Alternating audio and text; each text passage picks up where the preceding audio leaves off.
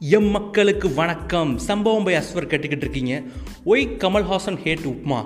ஏண்டா கமலுக்கு மட்டுமாடா உப்மா பிடிக்காது டோட்டல் தமிழ்நாட்டுக்கே பிடிக்காதடா. அப்படின்னு எனக்கு எனக்கும் தெரியுது. என்னங்க பண்ணுறது நம்ம வீட்லேயும் உப்புமா வச்சாங்க.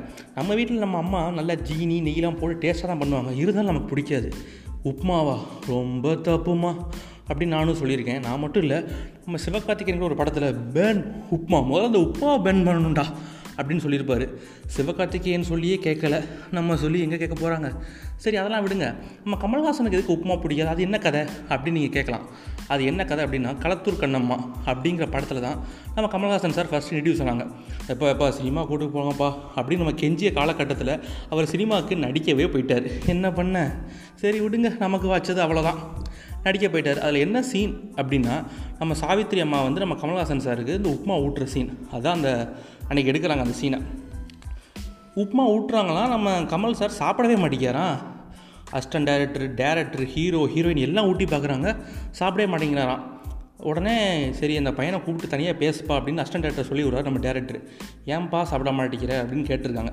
அதுக்கு கமல்ஹாசன் சார் நான் வந்தேன் ஷூட்டிங்க்கு அப்போ ஒரு மரம் இருந்துச்சு. அதில் உள்ள ஆப்பிள் இருந்துச்சு அதை கேட்டேன். இங்கே செட்டில் வேலை பார்க்குறவர் இந்த ஆப்பிள் பொய்யான ஆப்பிள்ப்பா இதில் நீ சாப்பிட முடியாது அப்படின்னு சொல்லிட்டாரு. சரி வேற என்னப்பா அப்படின்னோடனே ஒரு மாட்டு வண்டி இருந்துச்சு அதில் ஏறலாமான்னு கேட்டேன். இல்லைப்பா அது ஓடாது அது பொய்யான மாட்டு வண்டி அப்படின்னு சொல்லிட்டாரு அப்படின்னு சொல்லியிருக்காரு நம்ம கமல்ஹாசன் சார். சரி அடுத்து வேற என்னப்பா அப்படின்னோடனே ஒரு வீடு இருந்துச்சு அங்கே அங்கேயே நான் தங்கிக்கலாமா அப்படின்னு கேட்டிருக்காரு நம்ம கமல்ஹாசன் சார். இல்லைப்பா இதுவும் பொய்யான வீடு அப்படின்னு சொல்லிட்டாங்களாம்.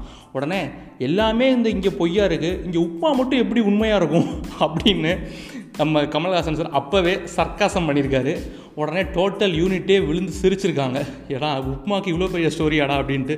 ஆமாம் பேன் உப்மா அப்படிங்கிற உயர்ந்தைய ஒரு கருத்தை கூறிக்கொண்டு விடைபெறுகிறேன். நன்றி வணக்கம்.